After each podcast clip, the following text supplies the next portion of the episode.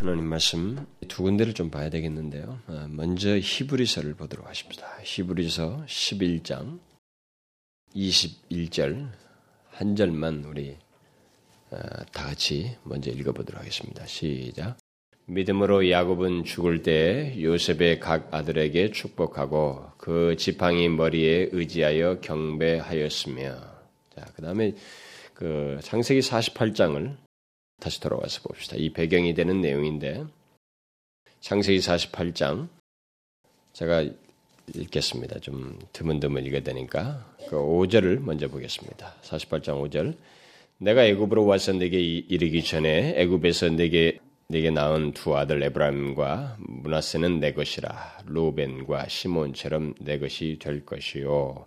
그 다음에 15절로 넘어가시면 그가 요셉을 위하여 축복하여 가로되 내 조부 아브람과 아버지 이삭에 섬기던 하나님 나의 남으로부터 지금까지 나를 기르신 하나님 나를 모든 환란에서 건지신 사자께서 이 아이에게 복을 주시오며 이들로 내 이름과 내 조부 아브람과 아버지 이삭의 이름으로 칭하게 하시오며 이들로 세상에서 번식되게 하시기를 원하나이다.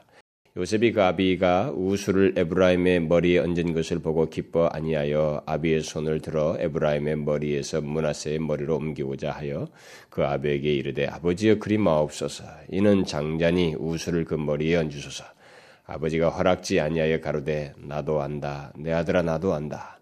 그도 한 족속이 되며 그도 크게 되려니와 그 아우가 그보다 큰 자가 되고 그 자손이 여러 민족을 이루리라 하고 여러분 그 47장 그 후반집을 제일 끝절에 보면 41장 제일 끝절에 보면 야곱이 또 가로되 내게 맹세하라 맹세하니 이스라엘이 침상머리에서 경배하니라. 지금 제가 읽은 내용이 그 오늘 히브리서의 그 본문의 그 배경이 됩니다. 오늘 그 말씀을 살펴보려고 합니다.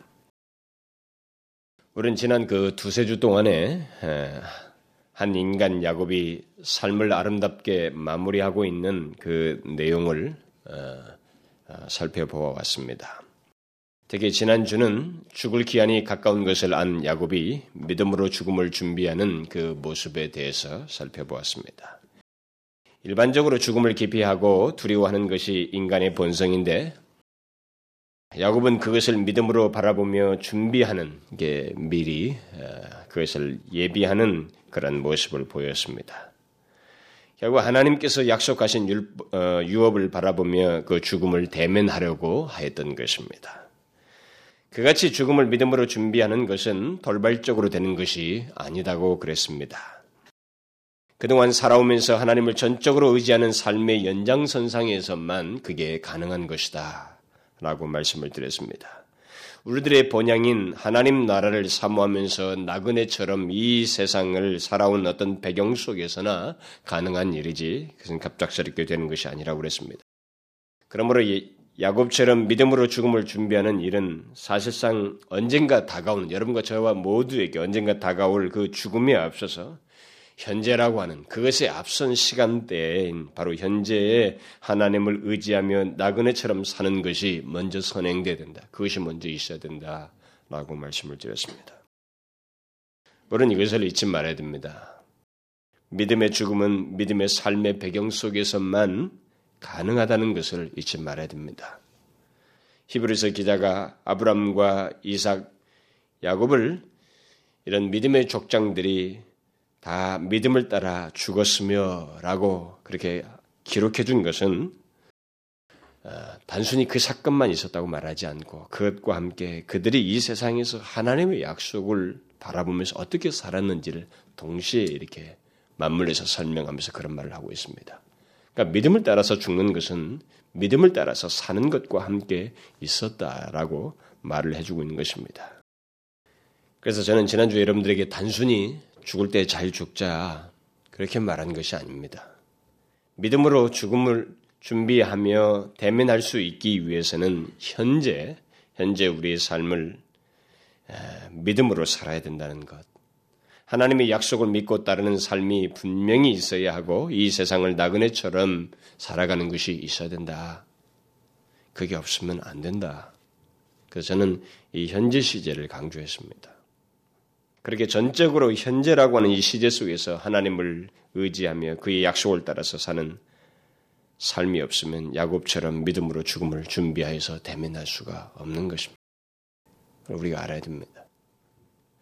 현재 믿음으로 살고 있지 않으면서 내일, 나중에, 죽을 때라고 하는 이런 얘기들은 다 꿈 같은 얘기인 것입니다. 실상 그때 가보면 그렇게 되지 않습니다, 여러분. 인간은 그렇게 급박한 상황, 절대절명에 한 번 다가오는 그 순간에 그렇게 될 수가 없어요.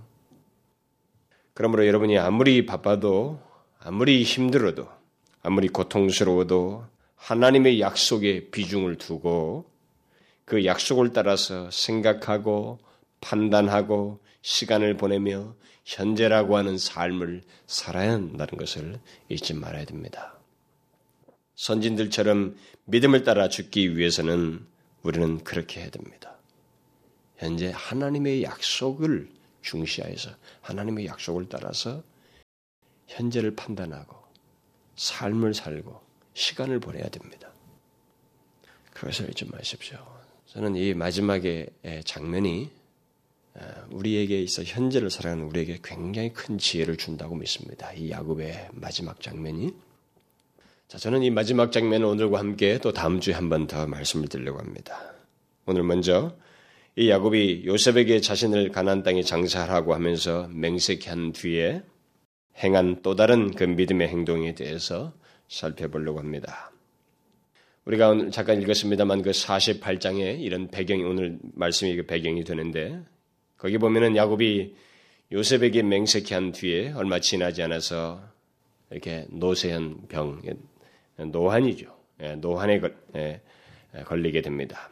그러자 요셉이 그의 두 아들을 데리고 이 병문안을 가게 됩니다. 어쩌면 부친의 임종이 가까운 것을 알고 요셉이 자기의 두 아들을 데리고 왔는지도 모릅니다. 어쨌든 야곱은 그야말로 몸이 거의 기진한 상태에서 이 병문안 온 요셉과 그의 두 아들을 보고 그들에게 축복을 하는 장면입니다.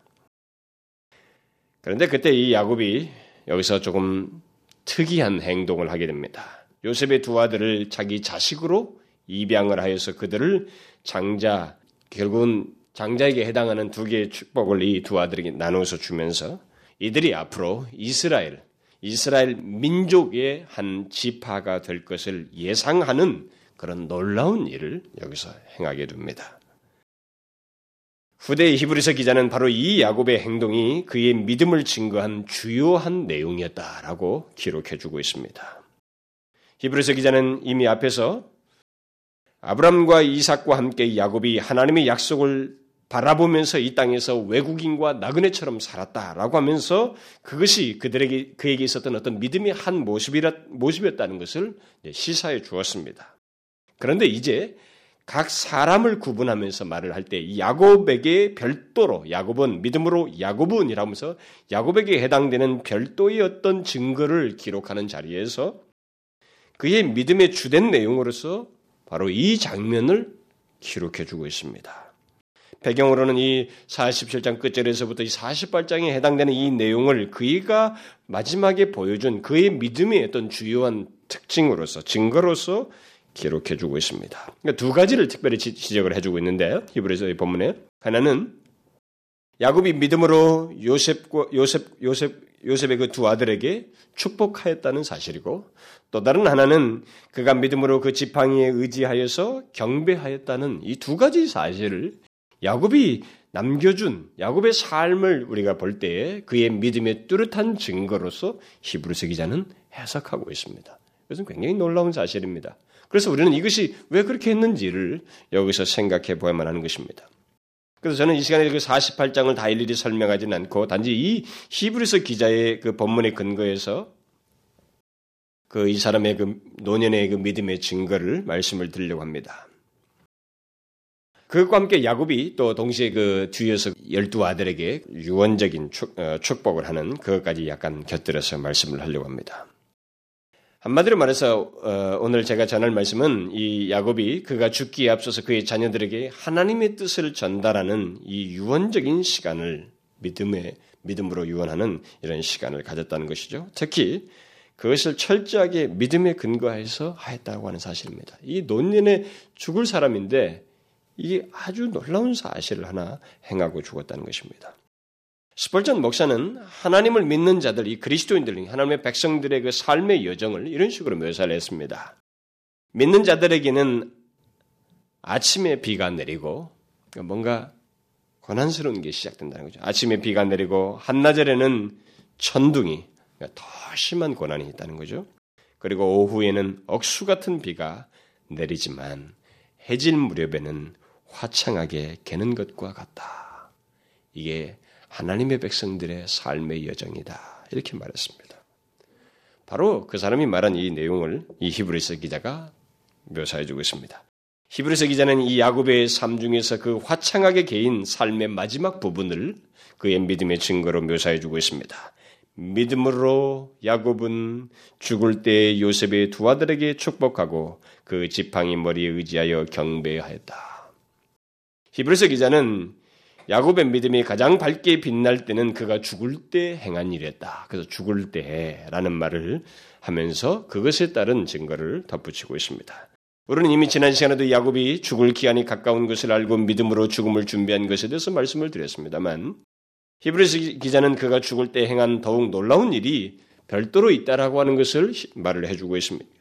그러니까 야곱은 죽을 때 더욱 믿음 있는 모습을 그가 이 죽는 장면에서 더욱 드러냈다라고 히브리서 기자는 말을 해주고 있습니다. 이것은 우리에게 굉장히 그 도전적입니다. 너무나 복된 모습을 말을 해주고 있는 것입니다. 보통 사람들은 인생의 말미로 갈수록 점점 추해지고 중심을 잃어갑니다. 여러분들 보시면 압니다. 우리 주변의 노인들을 보시면 압니다. 여러분들이 파고다 공원인가 옛날에 이런 데 보면 노인네들 보시면 압니다. 일반적으로 우리 주변에서도 그렇고 노인들이 갈수록 말미로 갈수록 점점 추해지고 중심을 잃어갑니다.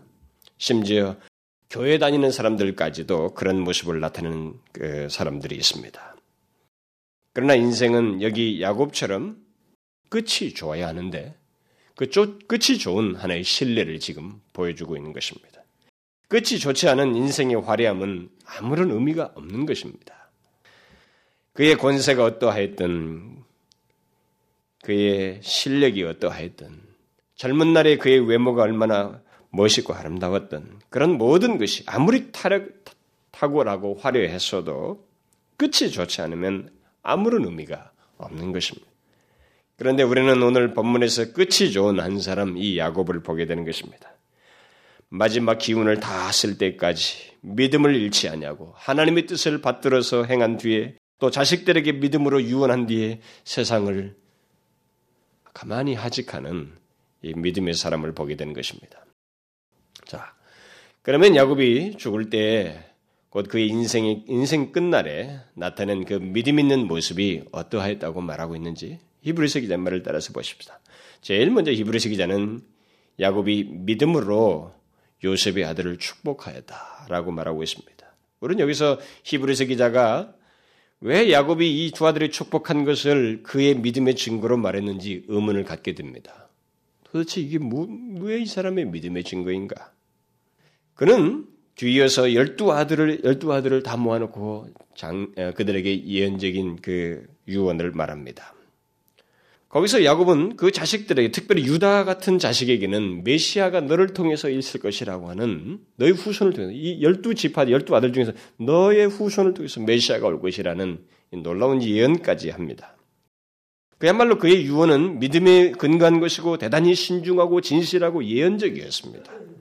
그럼에도 불구하고 히브리서 기자는 그런 내용보다도 요셉의 두 아들에게 축복한 것을 야곱에게 있는 믿음의 증거로서 묘사해 주고 있습니다. 왜? 왜 그랬을까? 우리는 그 대답을 이 창세기 48장에서 발견하게 되는 것입니다. 제가 읽어준 대로 그 5절에서 야곱은 요셉에게 자기가 애굽에 들어오기 이전에 요셉이 낳은 두 아들 에브란과 문하셀은 내 것이다 라고 이렇게 말을 합니다. 자기가 이집트에 들어오기 이전에 낳은 이 요셉이 낳은 자식 그 자식들은 자기에게 붙이고 그 이후로 난 것은 이제 너 자식이다 이런 식으로 말을 하면서 이 두 아들은 내 것이다라고 말합니다. 아, 결국 이 말은 요셉의 두 아들을 야곱이 자신의 직계 아들로 입양하는 것입니다. 고대 풍습에 있는 일이에요. 종들까지도 입양하는 일이 있는데 그 입양을 하고 입양한 아들에게는 재산을 그대로 직계 아들처럼 상속하는 일을 하는데 바로 그 일을 지금 하고 있습니다. 그래서 너는 직계 아들로 인정한다라는 것입니다. 그리고 그 직계 자손의 똑같은 상속을 여기서 실제로 해주, 내주고 있습니다. 우리는 야곱의 이 같은 행동의 배경에 대해서 잘 알지 못하면 왜 이렇게 했을까? 도대체 무엇을 알고 이랬을까에 대해서는 충분한 설명이 여기 되어 있지 않습니다. 그러나 야곱의 이 같은 행동은 즉흥적인 것이 아니었다고 하는 것을 뒤에 가서 발견하게 됩니다. 야곱은 지금 무엇인가 하나님의 뜻을 받들고 있습니다. 무엇인가 이 사람은 이 노인네 노년인데도 불구하고 무엇인가 하나님의 뜻에 대해서 밝은 이해를 가지고 있고 무엇인가 깨닫고 있어요. 받고 있습니다. 그것을 지금 따르고 있습니다. 그 믿음으로 그러면서 이스라엘의 장래를 바라보면서 지금 이 일을 하고 있는 것입니다. 정말로 믿겨지지 않는 행동이지만 야곱의 이 행동은 후에 이스라엘의 열두 지파를 형성케 하는 결정적인 내용이 됩니다. 정말로 놀라운 일입니다. 이 사건 이후에 이 두 아들이 요셉이 낳은 두 아들이 이스라엘 열두 지파를 형성하게 됩니다. 이스라엘의 열두 지파는 하나님께서 정하신 것입니다. 이건 하나님께서 원하시는 거예요. 이 사람 개인의 뜻이 아니었습니다. 여러분이 그것을 어떻게 알게 되냐면 이스라엘을 열두 지파라고 열둘이라고 하는 이들은 상징적인 선택받은 자의 수를 상징하는 것입니다. 이스라엘 백성들에게 그 열두 지파를 두고 신약에 와서도 열두 제자를 둡니다. 그건 선택된 숫자를 얘기하는 거예요. 그래서 마지막에 최종적으로 완성될 나라에 하나님 구원받은 백성들의 숫자를 말할 때도 이 12 곱하기 12를 하면 12, 12 곱하기 12 만수를 얘기합니다. 14만 4천 명이라고 하는 실제 수가 14만 4천 명이라는 게 선택된 무리의 만수가 거기에 모이게 된 것이다. 라고 하는 면에서 14만 4천 명을 얘기합니다. 이것은 뭡니까? 계시록까지 장래 있을 것까지 다 상징된 의미를 가지고 있는 것입니다. 이 의미를 그것을 실천하는 일을 지금 야곱이 하고 있습니다. 이 두 아들을 입양하면서. 그러니까 이것은 단순한 행동이 아닙니다. 굉장한 일이에요. 믿음의 행동인 것입니다. 자식, 이 야곱은 더 이상 자기 자식을 낳을 수가 없습니다. 그런 가운데서 그런 요셉의 요셉 지파가 아니라 요셉이 낳은 두 아들 에브람과 문하세를 자기 자식으로 입양하여서 그들을 열두 지파의 한 지파장들로 형성케 합니다. 물론 야곱은 요셉을 포함하여서 이미 열두 아들을 낳았습니다. 그러나 여기 요셉 대신 그의 두 아들이 들어가기 때문에 요셉이란 이름이 빠지게 되고 후에 레위 지파가 하나님의 거룩한 일을 위해서 제사를 돕는 일을 위해서 빠져 빠지게 됩니다. 그래서 성막을 이동할 때도 사방으로 세 지파씩 서게 되는데 레위는 빠집니다. 그렇게 해서 열두 지파를 그렇게 해서 땅도 분배를 그렇게 하고 상속을 할 때도 가난 땅에 상속할 때도 레위가 빠진 이 에브라임과 문하세를 낀 열두 지파가 땅을 분할해서 상속받게 합니다. 결국 이런 모든 일이 뒤에서 이런 일을 생각하게 되면 이 야곱의 지금 행동은 굉장한 일입니다. 이 사람은 지금 하나님의 뜻을 받들고 있는 것입니다. 대단히 깨어있는 영적인 상태를 가지고 하나님의 뜻을 받들고 있는 것입니다. 그는 하나님께서 원하시는 것에 따라서 순종을 하고 있는 것입니다. 우리가 이것을 어디서 분명하게 볼 수 있느냐면 그가 요셉의 두 아들에게 축복할 때 야곱과 요셉이 서로 약간의 실강을, 실랑이를 하게 됩니다. 실갱이를 하게 되죠. 당시 전통대로라고 하면 아버지가 세상을 떠나면서 자식들에게 축복할 때 장자와 차자의 서열을 중요시하여서 보통 오른손을 장자의 머리에 얹고 왼손을 차자의 머리에 얹고 축복을 하게 됩니다.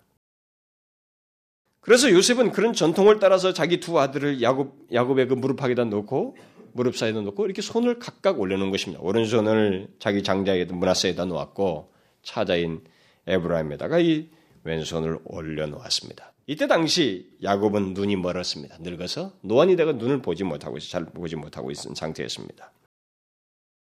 그래서 요셉이 그렇게 지금 도와서 손을 왔는데 야곱은 자기 손을 이렇게 어긋맞기는 것입니다. 축복을 막상 하는 장면에서는 이렇게 아들이 놔준 것을 자기가 일부러 인위적으로 어긋맞겨서 차자에게 오른손을 장자에게 왼손을 놓고 축복을 하는 것입니다. 이런 장면을 인위적으로 하고 있습니다. 그러자 요셉이 그렇게 손이 어긋맞게 있는 것을 보고 기뻐하지 아니하여서 아비의 손을 들어서 제자를 옮기려고 합니다. 그러면서 말을 하잖아요. 그의 아버지에게 아버지여 그리 마옵소서 이는 장자니 우수를 그 머리에 얹으소서 이렇게 말을 합니다. 그러자 야곱이 그의 말에 대답하는데 바로 이 야곱의 대답이 왜 히브리서 기자가 요셉의 두 아들, 아들, 아들에게 축복한 것을 야곱의 믿음의 증거로 말했는지를 말해주는 답이 되는 것입니다. 뭐라고 말합니까?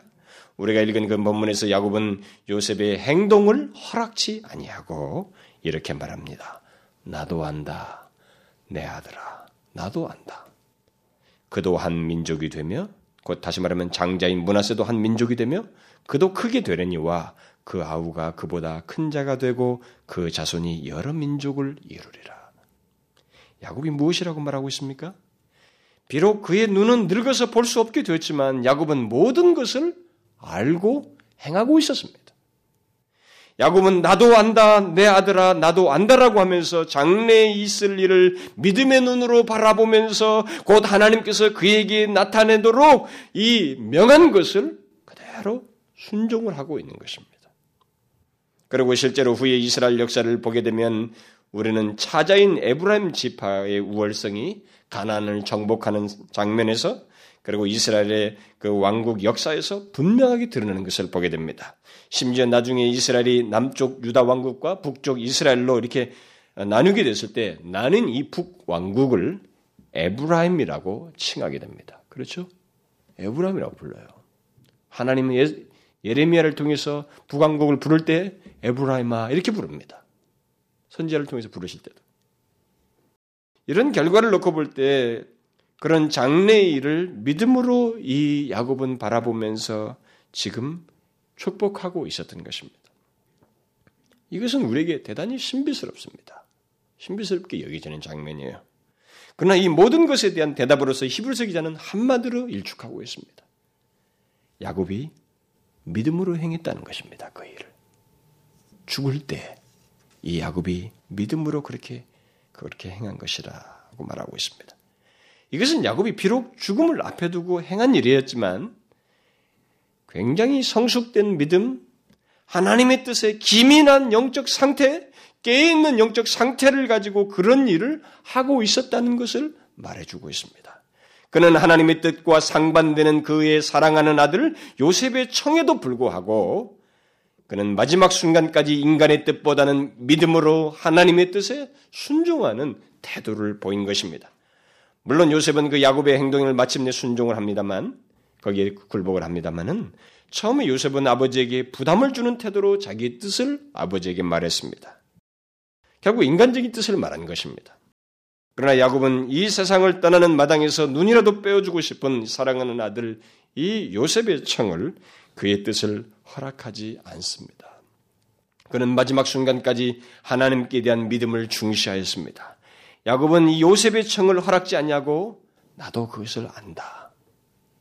그러나 내가 그렇게 해서는 안 된다라고 하는 참 놀라운 믿음의 행동, 하나님의 뜻을 따르는 태도를 보인 것입니다. 이 부분은 야곱의 믿음이 가장 밝게 빛나는 장면인 것입니다. 히브리서 기자가 주목했던 장면입니다. 이 사람의 전 삶을 놓고 볼 때 가장 밝게 빛나는 믿음의 장면이었다는 것입니다. 야곱은 분명히 하나님으로부터 무엇인가를 들었고 깨닫고 있었으며 그것을 믿고 있었고 그 하나님의 뜻에 따라 끝까지 순종하고 있었던 것입니다. 우리는 종종 사랑하는 사람이 청을 하게 될 때 그 사랑하는 사람의 청 때문에 하나님께 대한 믿음이 흐려지고 흔들리는 경우를 보게 됩니다. 그러나 그것은 온전한 믿음이 아닌 것입니다. 믿음은 때때로 사랑하는 자의 손과 뜻을 물리치는 것을 포함합니다. 어떤 때입니까? 하나님께 대한 신앙적 태도에 맞서게 될 때 우리는 사랑하는 사람의 청도 물리쳐야만 하는 것입니다. 아무리 사랑하는 아들이라 할지라도 또 사랑하는 아내라 할지라도 심지어 부모라 할지라도 여기 야곱이 행한 것처럼 물리치고 하나님의 뜻에 순종해야만 하는 것입니다. 그것이 하나님의 백성의 삶이요 믿음 있는 증거라는 것입니다. 야곱은 히브리서 기자의 지적대로 죽을 때까지 최후의 순간까지 믿음으로 행하였습니다. 판단이 흐려질 수 있는 상황에서도 그는 믿음을 따라서 행하였습니다. 특히 그가 147세를 살고 기레기 쇠하여 죽을 때 이렇게 하였다고 하는 것은 너무나 놀라운 일입니다. 그러나 이것은 하나님의 백성들에게 있어서 성경이 말해주고 있는 한 가지 사실을 증명해주는 신뢰에 불과합니다. 뭡니까? 바울이 말했습니다. 고린도후서에서 말하기를 우리가 겉사람은 후패하나 우리의 속은 날로 새로워진다. 새로워지는도다. 이렇게 말했습니다. 이게 하나님의 백성입니다. 하나님의 백성들에게는 특이한 한 가지 사실이 있습니다. 뭐예요? 겉사람은 후패하지만 세상 사람들처럼 똑같이 우리의 몸이 늙고 약해지며 기력이 쇠해지고 질병에 들어서 힘든 경험들을 하게 되지만 우리의 속은 우리의 영혼은 날로 새롭게 된다는 것입니다. 우리의 영혼이 더욱 새롭고 더욱 강건해진다는 것입니다. 단순히 정신적으로 성숙해진다, 교양이 있어진다. 그게 아닙니다. 지금 야곱은 그런 것이 아니라 그의 영혼이 다시 말하면 하나님에 대한 태도를 이 몸매의 상태와는 상관없이 분명하게 갖는 그런 모습을 갖는다는 것입니다. 그는 믿겨지지 않을 정도로 분명한 영적인 판단과 신앙적인 태도를 나타내고 있습니다. 그가 에브라임과 문하사에게 축복하기 위해서 일은 그 일어날 때의 모습은 겨우 침상에서 일어나서 앉을 정도의 상태입니다. 그런 정도의 몸 상태를 가지고 있었습니다. 그런데도 불구하고 그는 요셉의 두 아들에게 취한 이 태도를 보게 되면 이 사람의 속이 바울의 말대로 이 속 사람이 굉장히 이전보다 더 새로워져 있고 더 강건해져 있다는 것을 우리가 보게 됩니다. 이것이 하나님의 백성들에게 있는 특이한 일입니다. 그러면 이런 일이 자동적으로 있게 되나요? 그렇지 않습니다. 여기 야곱과 같아야만 하는 것입니다. 그가 어떻게 했습니까? 그는 겉사람은 갈수록 쇠해졌습니다. 이것은 모든 인간이 다 그렇습니다. 거기까지는 다 똑같습니다. 차이가 없습니다. 이 사람에게 차이가 무엇입니까? 그의 영혼이 세월이 지날수록 몸의 기력이 쇠질수록 하나님께 대한 집중력을 더했습니다. 이게 바로 이 사람이 갓사람은 후패하지만 속은 날로 새로워지게 됐던 이유입니다. 지금 마지막 순간을 보내는 상황에서도 그는 하나님의 뜻에 온 마음을 쏟고 있습니다. 그가 요셉의 두 아들을 축복한 내용을 보면 우리는 야곱의 마음이 무엇으로 채워져 있는가를 보게 됩니다. 사랑하는 아들의 청을 거역할 정도로 그것을 거부할 정도로 이 사람이 무엇을 마음에 가장 집중하고 있는지를 보게 됩니다. 우리가 읽은 본문에서도 어, 장, 그 48장에서도 보게 되면 그가 축복할 때 한 얘기를 보게 되면 참 아주 분명한 판단을 가지고 있습니다. 하나님께 대한 하나님께 대한 분명한 그 집중력을 가지고 있습니다. 축복할 때 이렇게 말하잖아요. 내 조부 아브람과 아버지 이삭에 섬기던 하나님, 나의 나무로부터 지금까지 나를 기르신 하나님, 나를 모든 환란에서 건지신 사자께서 이 아이에게 복을 주시오며 이들로 내 이름과 내 조부 아브람과 아버지 이삭의 이름으로 칭하게 하시오며 이들로 세상에서 번식되게 하시기를 원하나이다. 여기서 야곱이 요셉의 아들들에게 축복하면서 언급하는 하나님에 대한 내용을 잘 보면 그는 자신의 출생에서부터 지금까지 하나님께서 자기를 기르시고 계시고 있었다는 것을 알고 또 계속 의지하고 있었음을 말해주고 있습니다. 그리고 지금까지 자기를 모든 환란에서 건지신 하나님을 믿음으로 고백하고 있습니다. 이 모든 것은 그가 지금까지 하나님과 믿음으로 교제하면서 살아왔다고 하는 것을 지금 이 순간까지도 그것이 계속되고 있다고 하는 하나님과의 친밀한 교제를 말해주고 있는 것입니다. 바로 이런 신앙의 태도가 있는 사람은 겉은 아무리 약해지고 늙고 수해져도 속은 날로 새로워지게 되는 것입니다. 그의 영혼은 더욱 강건해지고 더욱더 하나님께 대한 분명한 믿음과 태도를 갖게 되는 것입니다. 겉은 괜찮아 보이는데 속은 죽은 자와 같은 것이 인간이에요. 그게. 죄와 허물로 죽었던 이게 인간입니다. 육신의 이 생명만 가지고 살아가는 게 인간입니다. 그런데 하나님을 믿고 나서부터 기이한 일이 한 인간에게 생기는 것입니다. 육신의 생명만 누르게 아니라 더 겉과는 상관없이 갈수록 성숙해지고 새로워지고 강건해지는 이런 일이 있게 된다 이 말입니다. 어떻게? 여기 야곱이 했던 것처럼 몸이 쇠한 것과 상관없이 나이가 드는 것과 상관없이 세월이 지나면 지날수록 하나님께서 자기에게 베푸신 은혜를 잊지 않냐고 하나님을 끝까지 의지하여서 사는 바로 그 사람이 그렇게 되는 것입니다. 우리는 이것을 알아야 됩니다. 그런 사람은 아무리 늙어도 그의 속은 더욱더 강건해지는 것입니다. 야곱이 요셉의 두 아들뿐만 아니라 그의 직기 아들들에게 뒤에서 축복한 내용을 보면 우리는 야곱이 죽기 직전까지 얼마나 영적으로 강건해 있었는지를 보게 됩니다. 야곱은 그 아들의 지난날의 죄악과 각 자기 아들들의 그 기질 이런 것들을 다 기억하며 각 아들들의 분량대로 축복을 합니다. 어떤 학자에 따르면 이 축복한 순서는 다 너무 철저하게 배려된 것처럼 되어 있다는 거예요. 각 두 아내와 첩들이 낳은 자식들을 나이 순으로 다 해서 중간에 사이사이 끼어가지고 축복을 하고 있다는 것입니다. 야곱은 굉장히 깨어 있었습니다. 몸의 상태와는 상관없이 이 속 사람은 정말로 강건해 있었습니다. 그래서 우리가 야곱처럼 그렇게 속 사람이 강건하여서 믿음으로 자식들에게 이렇게 유언할 수 있기 위해서는 그런 이 속사람의 강건한 상태를 가지고 있지 않으면 할 수가 없는 일이에요. 비록 우리는 야곱처럼 예언적인 내용들은 아니랄지라도 우리도 최소한 자식들에게 믿음의 말을 하고 떠나야 됩니다. 속사람이 날로 강건한 상태를 가지고 그렇게 해야 됩니다. 마지막으로 이 세상을 떠나면서 자기가, 자기가 낳은 자식들을 향해서 그들을 떠나는 마당에서 그들에게 아무 말도 하지 않고 떠나는 것은 부모로서 할 일이 아닙니다. 그 부모는 잘못하는 것입니다. 저는 어떤 한 성도가 자기 아버지가 자기를 죽어가는 어, 자기가 죽, 죽어가는 것을 알면서도 또 몇 차례 자기가 찾아와서 병문안을 했고 또 마지막 순간까지 있었는데 한마디도 하지 않고 떠난 것에 대해서 굉장히 마음 상해. 지금까지도 그 얘기하고 있습니다. 굉장히 섭섭해요. 어떻게 그럴 수가 있냐고. 관계상이 큰 문제가 있는 것 같지도 않은데 아들의 입장에서는 그게 정말 잊을 수 없는가 봐요. 우리는 그렇게 해서는 안 됩니다. 우리는 자식들에게 최소한의 말을 남기고 떠나야 됩니다. 여러분 젊다고 그래서 뭐난 이건 남, 나중 얘기다 생각하지 마십시오. 이건 우리가 알아야 됩니다. 최소한의 말을 남기고 우리는 떠나야 됩니다. 물론 믿음의 유언을 남기고 떠나야 됩니다. 그것도 없이 자식을 떠나게 되면 그것은 자식들에게 큰 아쉬움을 남기고 떠나는 것입니다. 그동안 가졌던 관계를 정리하지 못하고 떠나는 것이 되는 것입니다. 자식에 대한 부모의 마지막 말은 무엇이든지 좋습니다. 상관없어요.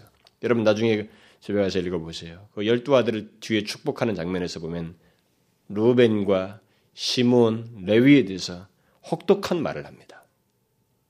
축복하는 다, 다 축복하는 내용이에요 전체적으로. 그런데도 그들의 과거의 잘못과 기질들을 파악하면서 적절하게 분량대로 예언을 하는데 그들에게 조금 판단하는 말을 합니다.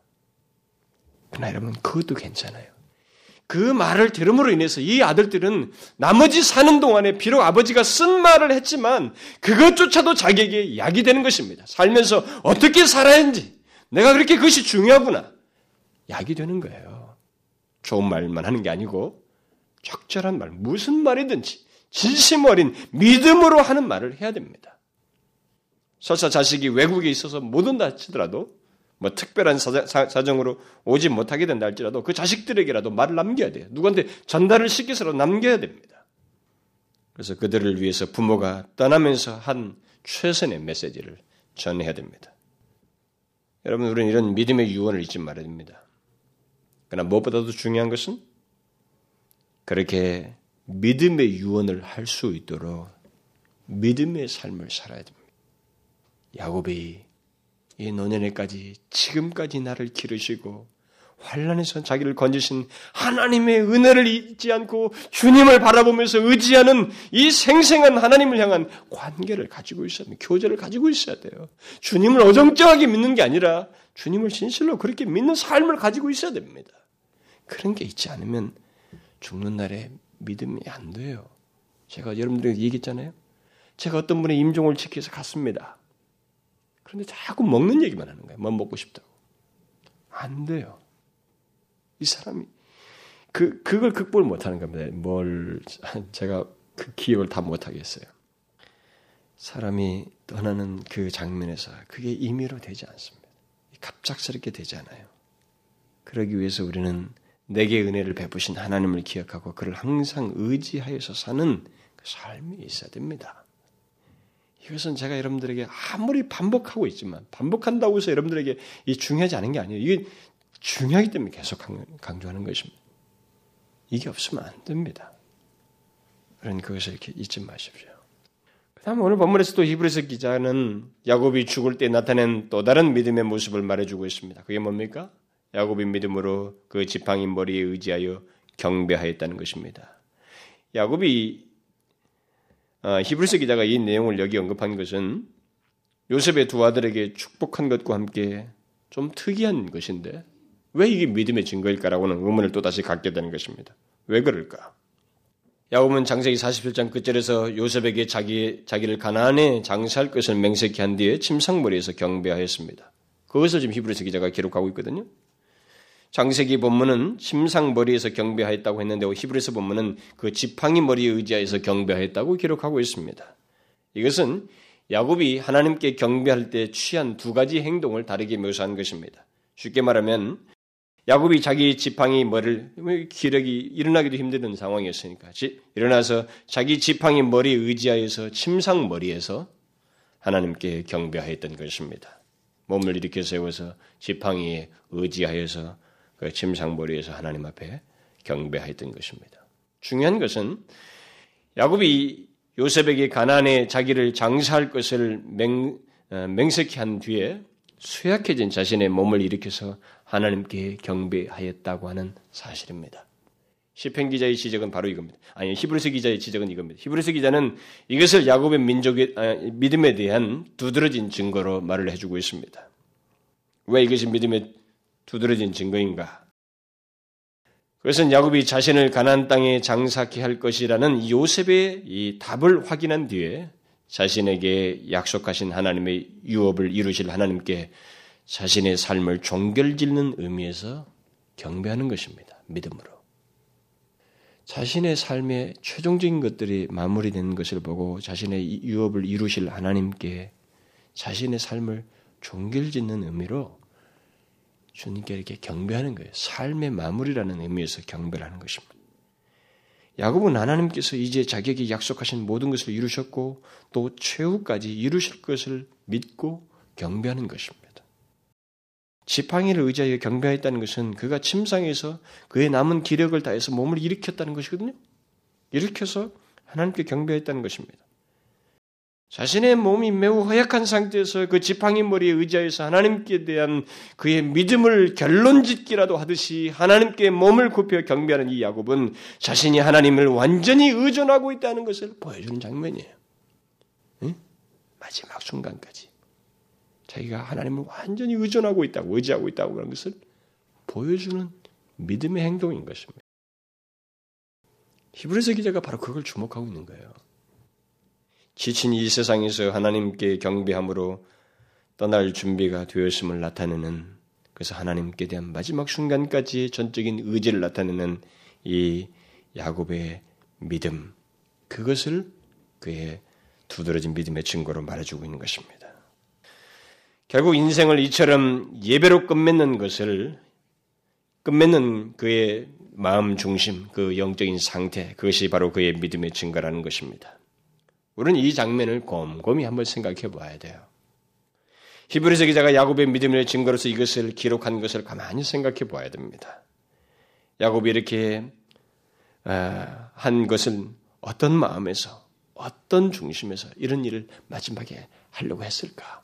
한번 그것을 가만히 생각해 보면 히브리서 기자가 기록한 이유를 우리가 더 충분하게 느낄 수가 있습니다. 알 뿐만 아니라 느낄 수가 있어요. 야곱은 분명히 몸에 힘이 없거든요. 147세에 죽을 때 곧 죽는단 말입니다. 며칠 뒤에, 얼마 뒤에. 힘이 없고 기운이 지나 있습니다. 그럼에도 불구하고 그는 의지적으로 그의 자신의 몸을 일으켜서 지팡이에 의지하여 하나님께 경배하는 것입니다. 이 얘기가 다 끝나고 난 다음에 자기를 장사할 것이라고 는 그 얘기가 다 끝난 다음에 몸을 일으켜서 하나님께 경배하는 것입니다. 그냥 한 것입니까? 그냥 한 번 해본 거예요? 아니잖아요. 무엇인가 여기는 이 야곱의 진심 어린 행동이 나온 것입니다. 무엇인가 이 사람은 히브리서 기자가 주목한 대로 하나님께 대한 경외하는 마음과 믿음을 이렇게 표현한 거예요. 자기가 할 수 있는 최선으로서 한 것입니다. 의지적으로 마음뿐만 아니라 안 되는 힘든 상태의 자기 몸을 일으켜서 그가 그렇게 한 것입니다. 괜히 히브리서 기자가 그것을 그의 믿음의 행동을 기록한 게 아닙니다. 야곱의 이 같은 행동은 분명히 그의 중심에서 믿음에서 나온 행동이었다는 것입니다. 바로 그것을 우리에게 교훈하기 위해서 히브리서 기자는 기록해 주고 있습니다. 결국 아무리 노년이라 해도 또 임종이 가까워서 아무리 기력이 쇠하여 기운이 없다 해도 우리의 믿음은 하나님을 경배하는 것을 중요시해야 된다라는 것입니다. 이 야곱의 모범을 통해서 우리가 말하는 것은 그거예요. 무슨 말인지 아시겠어요? 우리가 아무리 몸에 기운이 빠져 있어도 우리가 정상적인 믿음이라면 속 사람이 제대로 되어 있다면 하나님께 대한 믿음을 가지고 있다면 우리는 하나님께 경배하는 것을 중요시 여겨야 된다는 것입니다. 그것도 몸과 영혼을 다해 의지적으로 행하는 것이어야 한다. 임종할 때까지 또 예배는 드리는 것이다. 내가 마지막 숨을 거둘 때까지 하나님께 경배하는 것이다. 경배란 하다가 멈추는 게 아니라 마지막 순간까지 하는 것이다. 이것을 우리에게 교훈해 주는 거예요. 하나님의 백성들이 하나님을 향하여 경배하는 마음은 평상시도 해야 되지만 임종할 때까지 하는 것이다. 라는 것입니다. 그리고 그, 경배, 그 경배는 몸과 영혼을 다 하에서 의지적으로 일으켜 세워서 하나님께 태도를 보이는 것이다. 그걸 보여주는 것입니다. 이게 이 사람의 믿음이었어요. 그는 몸이 힘들다고 그래서 거동하기 힘들다고 해서 누워서 경배하지 않았습니다. 이제 지금 좀 있으면 죽을지도 모르는데 라고 생각하면서 누워서 경배하지 않았어요. 히브리서 기자가 이것을 기, 지적한 걸 보면 이 행동 속에 이 사람이 이 끝마무리까지 가지고 있었던 그 견고한 하나님을 향한 경외심과 믿음이 어떠했는지를 보여주는 거예요. 누워서 마음만으로 하나님을 경배해도 아유 아버님 괜찮습니다. 이렇게 해도 될 테인데 그 사람은 그렇게 하지 않았습니다. 불편한 몸을 일으켜서 지팡이 머리에 의지하여 하나님께 굽혀 경배한 것입니다. 이것은 단순한 행동이 아니라는 것입니다. 히브리서 기자 말은 단순한 게 아니라는 것입니다. 이것은 야곱이 마음으로부터 우러나와서 한 것이고 그것은 그의 믿음의 행동이요 믿음의 증거라는 것입니다. 여러분 우리가 하나님께 어떻게 경배해야 합니까? 지금 여기서 잘 말해주는 거예요. 우리가 어떻게 하나님께 경배해야 할까요?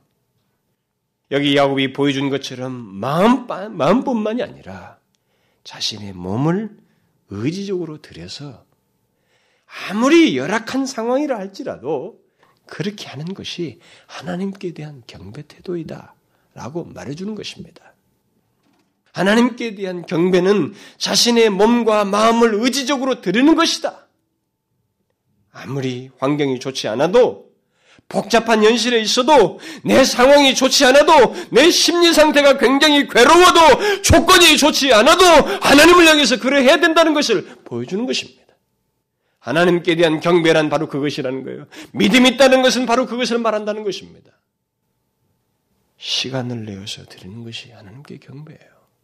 마음을 쏟는 것이 경배인 것입니다. 하나님께 대한 경배는 마치 야곱이 몸을 기진한 가운데서 누워서 경배치 않냐고 몸을 일으켜서 하나님께 경배했던 것처럼 능동적으로 의지적으로 하는 것이다. 그걸 보여주는 것입니다. 그게 그의 믿음이었어요. 현실적으로는 힘들지만 여러 가지 조건은 안 좋지만 그런 여건과 현실 속에서 능동적으로 하나님을 향하여서 마음을 쏟고 몸을 움직여서 시간을 내어서 하나님께 경배하는 것이 그게 하나님께 대한 경배이다. 그게 믿음이다. 이렇게 말하는 것입니다. 저는 야곱의 많은 삶이 있는데 그것을 히브리서 기자가 기록했다는 것에서 상당히 의문스러웠어요. 평상시 옛날에도 그저 이번에 이 준비하면서 더 분명하게 깨달은 것입니다. 아, 믿음의 절정이었구나. 믿음의 절정이었구나. 우리는 이것을 알아야 됩니다. 그런 태도로 경배하는 것입니다. 하나님 영광 설교 한 네 번째쯤인가요? 제가 예배에 대해서 한번 좀 설교한 적이 있습니다. 여러분 꼭 좀 들어보십시오. 안 들으신 분들은. 우리는 태도를 바꿔야 됩니다. 정말로 한국교회 성도들 예배 엉망입니다. 정말로 엉망이에요. 저는 이웃집 아저씨한테 취하는 태도만 또 못하다고 생각이 됩니다. 뭐, 조그마한 고위직 한 사람 만나는 것은 두 말도 없고요. 그 사람들이 갖추는 예의만 또 못하다고 생각이 됩니다. 제가 귀국해가지고 이렇게 순회할 수 있는 기회가 주어졌을 때, 예교회 저기 예배 참석일 때, 엉망진창입니다. 저는 가장 예배가 잘 드려진다고 하는 큰 교회를 제가 가봤어요. 조용하고 엄숙하고 지성인들이 제일 많다는 교회에 제가 가봤습니다. 그래서 뭔가 사람들이 움직이지 않는데 참 좋아요, 모양새. 근데 딴짓하고 있더라고. 몸은 안 움직이고 있는데 딴짓하고 있더라고. 정말로 엉망입니다. 저는 이 야곱이 보여준 이런 믿음의 하나님을 향한 태도 있잖아요. 경배. 이걸 속히 회복돼야 돼요. 저는 뭐 저는 이 말씀을 전하는 사람들이 설교자들이든 누구든 간에 이것을 정말 외쳐야 된다고 생각이 돼요. 한국교회를 향해서. 예배 똑바로 드리는 것. 우리는 기본이 무너져 가고 있습니다. 뭔가 겉모양은 번지르하고 프로그램도 많고 막 부차진 것은 바쁜데 기본이 무너졌어요. 하나님을 향해서 드리는 예배의 정신과 진실한 마음 이런 것들은 빠져버렸습니다. 기진한 몸을 일으켜서 하나님께 경배하는 것입니다. 그게 예배예요.